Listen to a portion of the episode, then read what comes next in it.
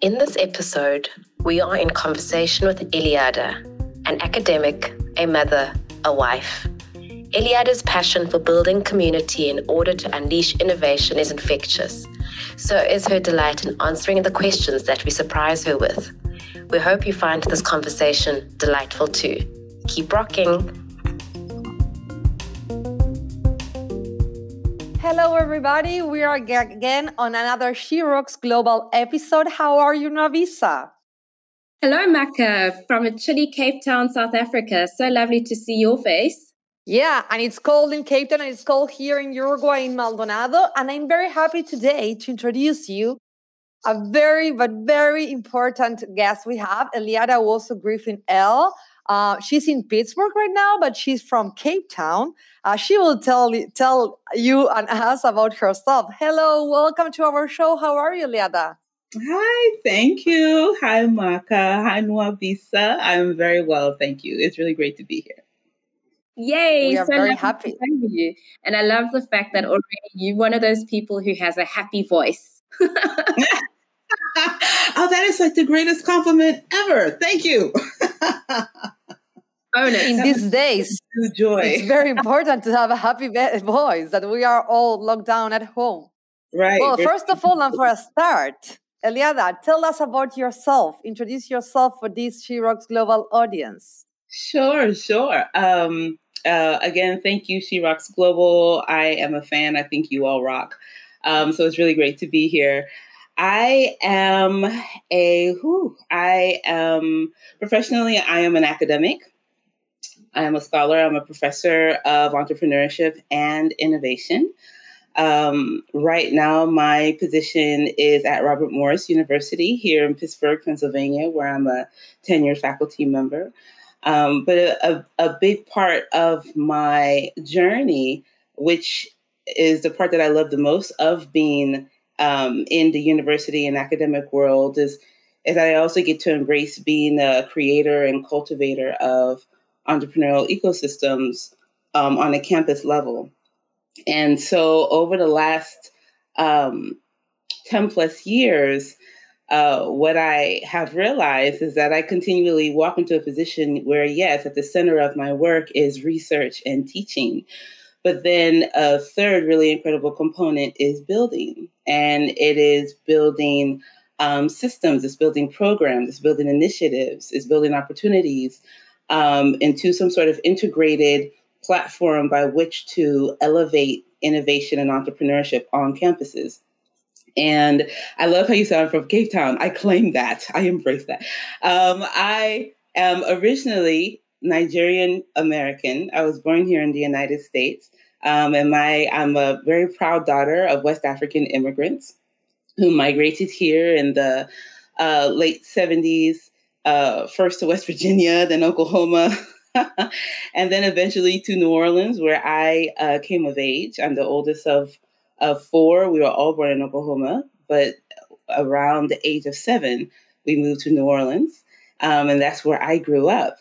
Uh, but being the daughter of Nigerians and and um, African immigrants who encouraged us to embrace our American identity, which we very much do, uh, we, as American born generation Africans, embrace the idea that we are daughters of West Africa, daughters and sons of West Africa and Africa and that continent at large. So, from a very young age, I always had an intrigue with um, African economic development. Always had an intrigue with how our how the African continent is positioned on the global stage. Um, its power and its potency, and yet at the same time, how some it's how it could often be overlooked and abused. Um, all of that would stir both passion and intrigue and anger um, in all the good and all the right directions. And so, when it was time for me to, after college and graduate school, to look for a position, the doors opened up in Cape Town. So, Cape Town has become uh, uh, a second beloved home to me. I endorse you, uh, whatever nationality, you know. but I, I, knew that you were you were reached by Cape Town with Navisa. Um, very, you're very welcome. I'm so happy to listen all that you are saying, um, especially how you talk about this ecosystem building, creating communities. And I, my first question would be, what brought you here? How, how like how you learned to be uh, building ecosystems, communities? You talk about ecosystem, and I love that word um, what brought you here? What kind of ecosystem brought you here? Oh, thank you. I, I, I love that question because it allows me to kind of reflect on my own, you know, intellectual genealogy and my own journey. When I first started, um, when I first started exploring this question of of innovation, it actually started first by trying to answer the question: How do societies change? You know, I was a student of international development. That's what my master's was in, or is in. And I really wanted to know, wanted to know how do societies transform from being comprised of one dominant industry or one dominant type of social or political infrastructure to another? How do they change? And at the time, I was at the good old University of Pittsburgh Graduate School of Public and International Affairs. That is quite a mouthful, but that is where I started to explore this question um, and at the time, what I what I loved about the program was this intersection of politics, economics, and culture. Oftentimes, a story is told from the political economic lens, right? And so you're seeing these macroeconomic shifts in terms of uh, trade, investment, in terms of uh, uh, shifts in political leadership and and and and the rising of factions, so on and so forth. And that oftentimes is the story of change that is told. But then in 2003, I had a, a really special experience of coming to South Africa for the first time in my life. And I was a graduate student. I was 23 years old. I was just happy to be alive and happy to be there. And I went there for an internship at the Africa Institute of South Africa in Pretoria.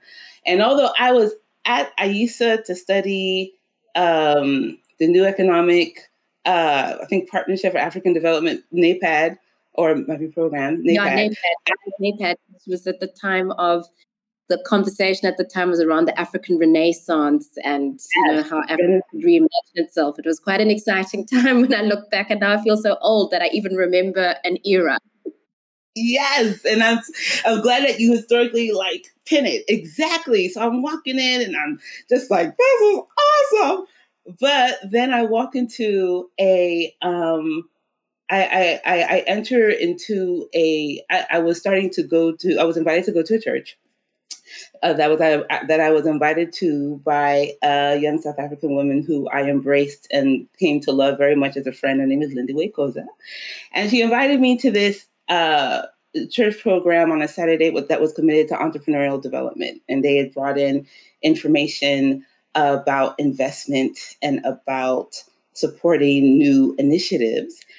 And by the following day, Sunday, you should have seen the buzz. Like the church was lit. Like individuals, young men and women, mostly Black South African, absolutely on top of this game of we are the authors and the curators of what the next generation of uh, Africa and South Africa looks like and I'm 23, so these are my age mates, and I'm like, yo, I'm with it. Like, yes, what do we need to do? You know, I know I'm part of the di- the diaspora, and we're having these similar conversations in the United States. Um, so it's like, wait a minute, wait a minute, it is time, yes. And so that's where my shit, my mind shifted to entrepreneurship. I'm like, there's so much that is happening on a macroeconomic level, but when it is met, and when the surge happens from the groundswell of local innovators and molders and changemakers, and it is really unstoppable. So that is where, Maka, to your question of ecosystem, where that kind of birthed something in me where I'm asking myself, what is my role?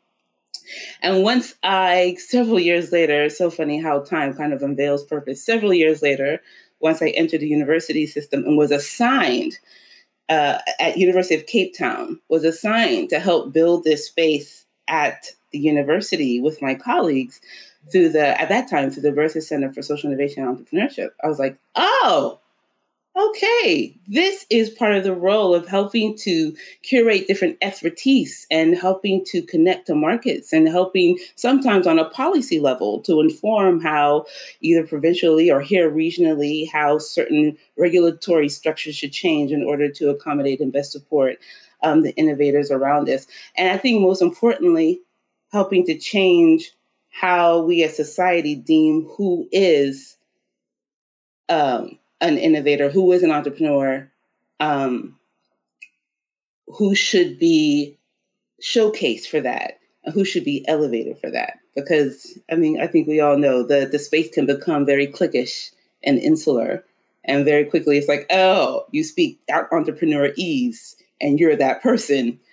While those who have been grinding and making it happen but without the language or without the or without the particular type of habitus or poise are sometimes brushed aside as incredible and as brilliant as they are so yeah that's what brought me around this around this way and what a way it's been um, so for me one thing that struck me as you were talking about your experience um, you know your first encounter with these young south africans it really sort of alludes to the book um, title by Alice Walker, which is really "We Are the Ones We've Been Waiting For," and so it's it's an important reminder, particularly those of us. Well, I speak from my point of view of somebody who's part of the global South, and a lot of the times we look at the global South as a place of challenge, problem, need, lack, adversity, and yet it's saying, well, but it also means it's prime location for us to keep on with this mantra of, well, we're the ones we've been waiting for. And if we want to actually start thinking about opportunity, innovation, and change, it's going to come through us and of us. And so for me, the question then maybe becomes quite a basic one is in your understanding and through your journey is what is innovation? Oh, I love that. Um, what is innovation? I love that. So innovation as uh, I've come to both understand it and teach it, is a collection of a collective of tools and capabilities that enables individuals or groups to um, uh, impart and develop ways of novelty and benefit. And so, by being innovative, we're applying, yes, our mindset, our skills, a certain framework, certain methods, all those are capabilities of innovation. And we could be applying particular tools, certain types of technological innovation or certain types of, of, of uh, new developments in uh, machinery or new developments in any sort of widgets or gadgets that are out there that when combined enables us as a people or us as individuals or whoever is being deemed an innovator to enhance our current um, experience or our current state in a way that is more novel and that is more beneficial. And so, one of the outcomes that I love to emphasize with my students is that at the end of the day, it's so incredible. It's awesome to be able to come up with something new. And, you know, I, I believe that as, as human beings, we, we, we kind of have that innate um, we have that desire to want to create, but then to be able to develop something new and also something that enhances people's quality of life or enhances the care to the environment or improves a certain state or um, advances access to a certain area of resources that were not accessible before. That is where innovation can be very, um, that's where it can be very powerful. And that's where it could be very transformative. When we're talking about the building towards an inclusive economy and inclusive society, it is that we would apply innovation that advances novelty, but then also advances uh, usefulness and benefit. So, then a follow up question to that, especially when you alluded again to this idea of when we talk entrepreneurship or maybe even innovators, we still sometimes have a challenge in terms of who is seen, who is then accepted as said entrepreneur innovator. So, then what's your take when we look at innovation and its relationship with social justice? Oh, I think that the social justice arena right now is one of the, the most forward thinking um, areas that not only is presenting new innovation, but it's also using existing innovation in really incredible um, and in your face ways.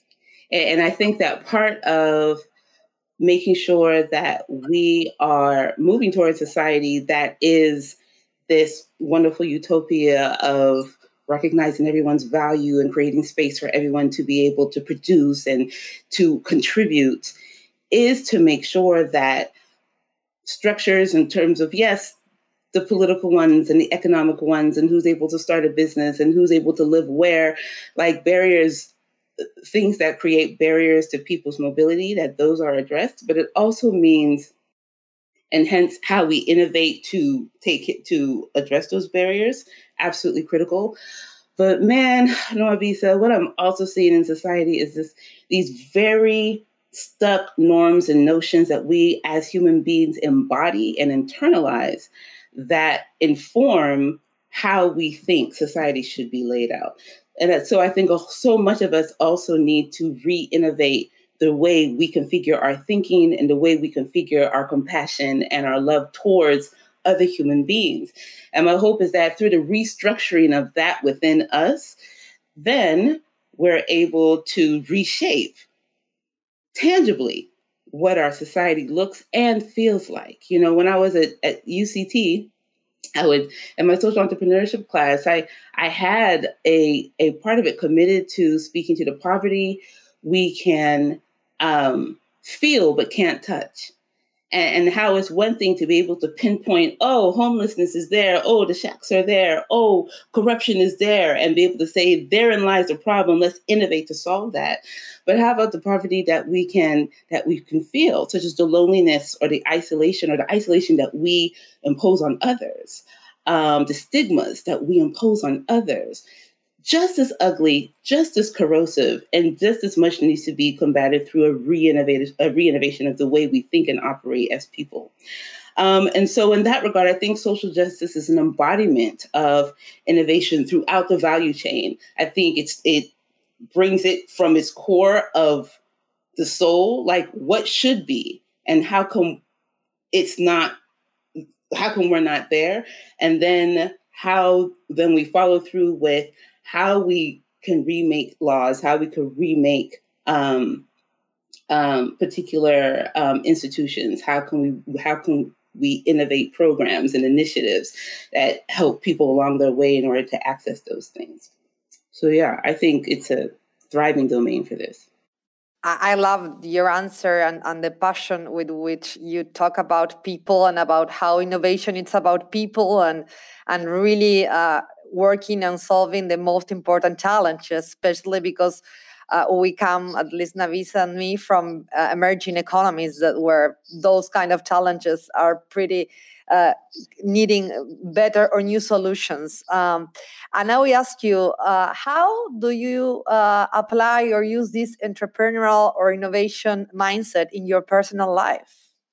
Oh, that's so cool.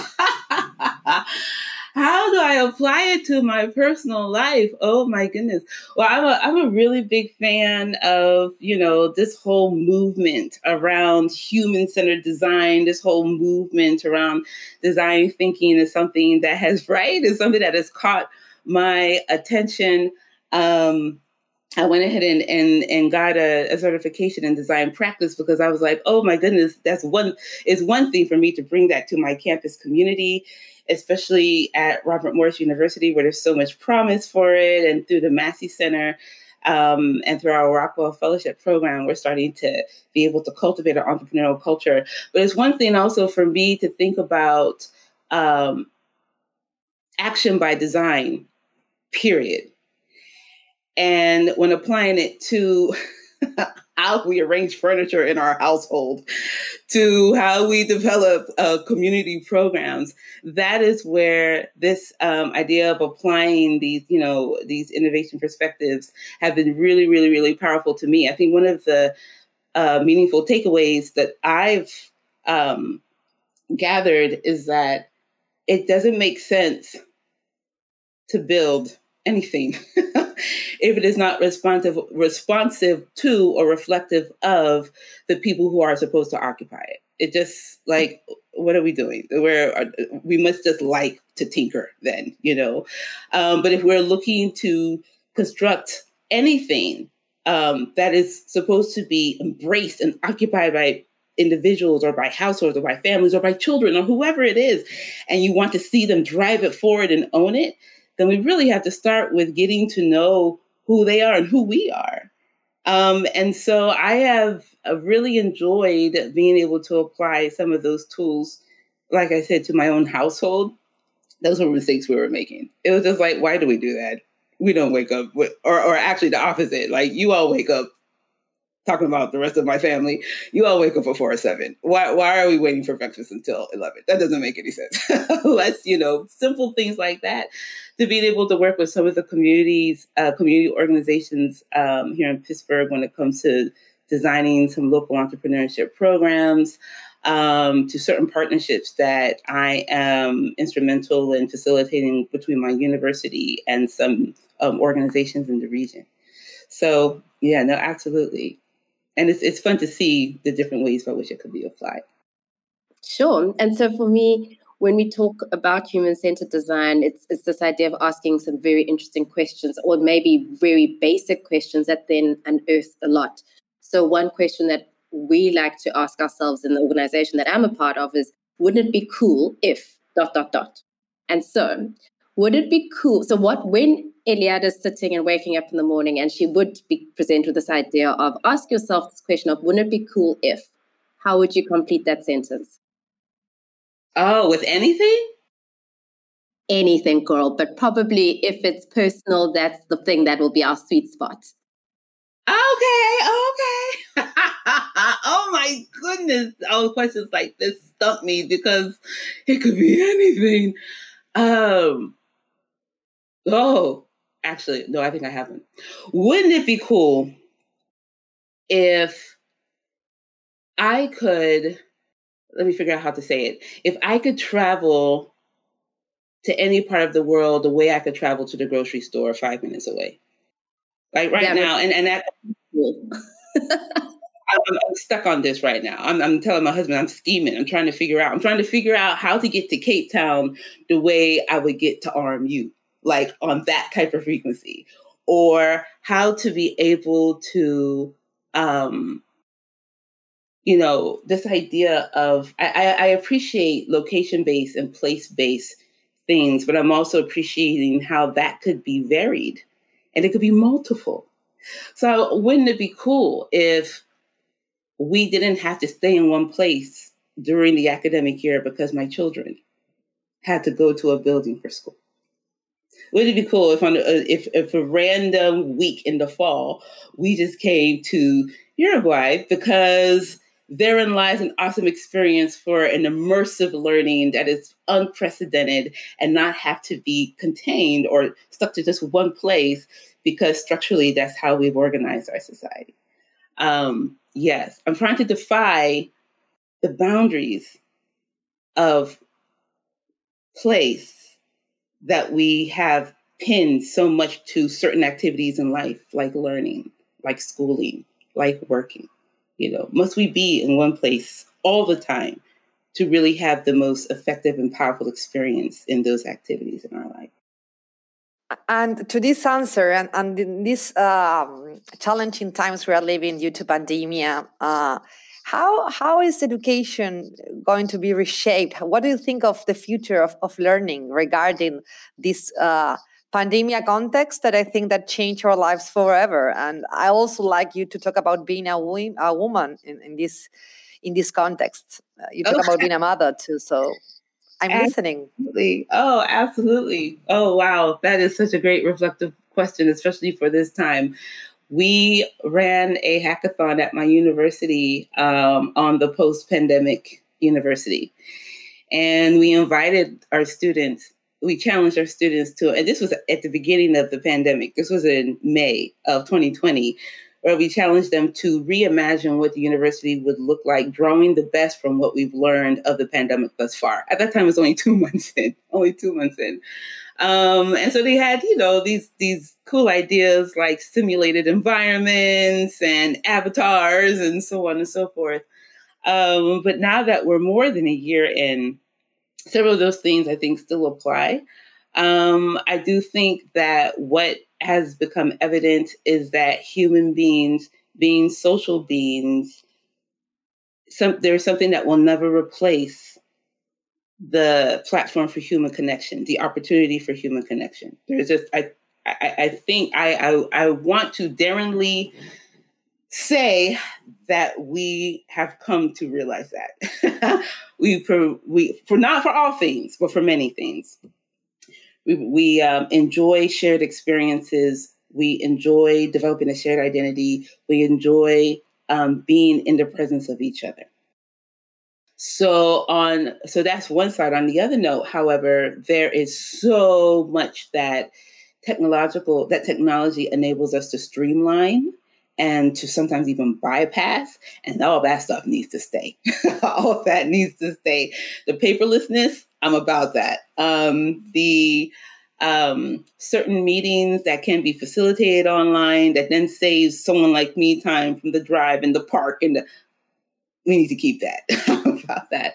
Um, and also the power of technology that enables us i think it was always here but had was heightened because of the pandemic enables us to access the world in one virtual room like how we're doing now um, experiences like that have been golden to our students golden and for a university like my own which is increasingly global has a, a, a, a um, international or global education is a value that we have, uh, and we sit out in suburban Pittsburgh, um, being able to connect to the globe virtually um, during the time of the pandemic was really, really meaningful and important to us. Um, that being the case, I think as a woman, it has been uh, academia could be a testy, tricky place. I think what technology has enabled one to do, how has enabled me to do, is to balance the different components of my life better in a way. Again, kind of by defying this containment to space, to a place. On the other hand, it's also brought all components of life together at the same time. And so I realize, and maybe this is, it, it, it, it very much defies whatever stereotype is of the female gender, but I don't like to multitask. I don't. I could do it. I don't like it. I want to focus on one thing and move slowly. So, this idea of teaching students and sometimes working with my kids' homework and thinking about the pot of pasta that I have going on downstairs, like the whole thing at the same time. Mm. that I could probably do without. So I've had to reorganize life in a way, although I'm able to control how I occupy place, uh, also at the same time, then be more intentional with how I occupy time. That is really, really cool and so interesting. And so for me, I'm just um, tickled by the fact that this idea of defiance keeps coming up in how you describe how you're moving through your world. And so defiance, on one hand, implies courage and at the same time, courage then implies that you still get on with things, even if they might frighten you. And so the question is, what frightens you? Oh, that is so. Oh, I, I told you all. You all asked the best questions. Um, what frightens me? Huh. It's funny when you say frightened. I immediately translated it into frustration. Um, I can tell you what frustrates me, which maybe it informs part of the fuel to, to, to keep going um, and to overcome one's trepidations would be I, I don't I I don't like ineffectiveness. I, I, I don't like to put in the work and not see an outcome. I'm open to outcomes. that I am. So that part, so fear of failure doesn't bother me too much. I'm open to outcomes. You know, I've come, uh, uh, I have uh, thrived and failed enough to know that we live another day. So that that keeps me centered. Um, I'm a I'm a I'm a woman of faith. You know, there's many things that I believe are out of my control, and so that which is in my control, I assert the best of myself to but to know but to know that i could pour out pour um, so much out of myself and either in uh, tandem with others or because of structures around me that I can't control, the outcomes would be muted. What could be great is okay. What could be fantastic is satisfactory. That frustrates me. And so in a way, the the frustration of that or the fear of that is is what is, is what drives me. It's like it should it, it, should be great. And our great doesn't mean it has to be fireworks and sparkles or what have you. It just means it has to be it has to be thorough. It has to be the reflection of our best and most genuine efforts. Um, and when we put in our best efforts, like we as a people collectively, and the outcomes are muted because of stuff that's out of our control, um, that is that that that really grinds my belt right there. So so yeah, I, I would like to think that um, being able to think systemically as much as possible, but then also being able to kind of um, release to the to the uh, the power in others and also um, divinely uh, helps me to stay grounded. I, love it. Frustration as a, an engine, uh, innovation uh, to re- rethink people's lives and, and social injustice. And to start wrapping up this amazing conversation, Eliada, I really enjoy everything you said. And I think all our audience will, you will trigger a lot of things to think about. What makes you rock? that scream right there. What makes me rock? Um, you know what? Straight up, what makes me rock is that I will continually embrace the opportunity. And I'm not even trying to be corny here. This is the truth. I will continually embrace the opportunity to be embedded and immersed amongst rock star sisters. I think that's what makes me rock. I am looking persistent like you two. And when I find them, I love on them. I embrace them. I really appreciate other women who are doing their thing without um, without bringing you know any of the, the the negativity. Places of space and of life with other women is one of the best gifts that we as women can give ourselves and each other. So uh, I think that's what makes me rock. You definitely rock, Eliada. Thank you so much for your time. And I think this this conversation again could have gone on probably for another 45 minutes and we'd probably be laughing and crying and giggling and all of that would happen at the same time. And most importantly, we'd be rocking together. So thank you so much for your time. And Maka, thank you for your time. Thank you, Nwabisa. Uh, I'm so happy to be uh, closing another She Rocks Global episode. Eliada, uh, we are here to collaborate with you. We also believe in women connecting with each other. Um, let's keep rocking. Thank you very much to both of you. See you next episode. She Rocks Global is a podcast collaboration produced by Macarena Botta, Nwabisa Mayema, and Zoya Kukic. This season of She Rocks Global was recorded in the American Corner, Cape Town, which is also where you will find our sound engineer, T. Cry Gekana. Theme music for this podcast is composed and arranged through a collaboration between South African musician Nosihe and Hannah Sagasa from Germany. Mixing engineer is T. Luminous. She Rocks Global is a podcast that showcases the stories of perfectly imperfect women from around the world.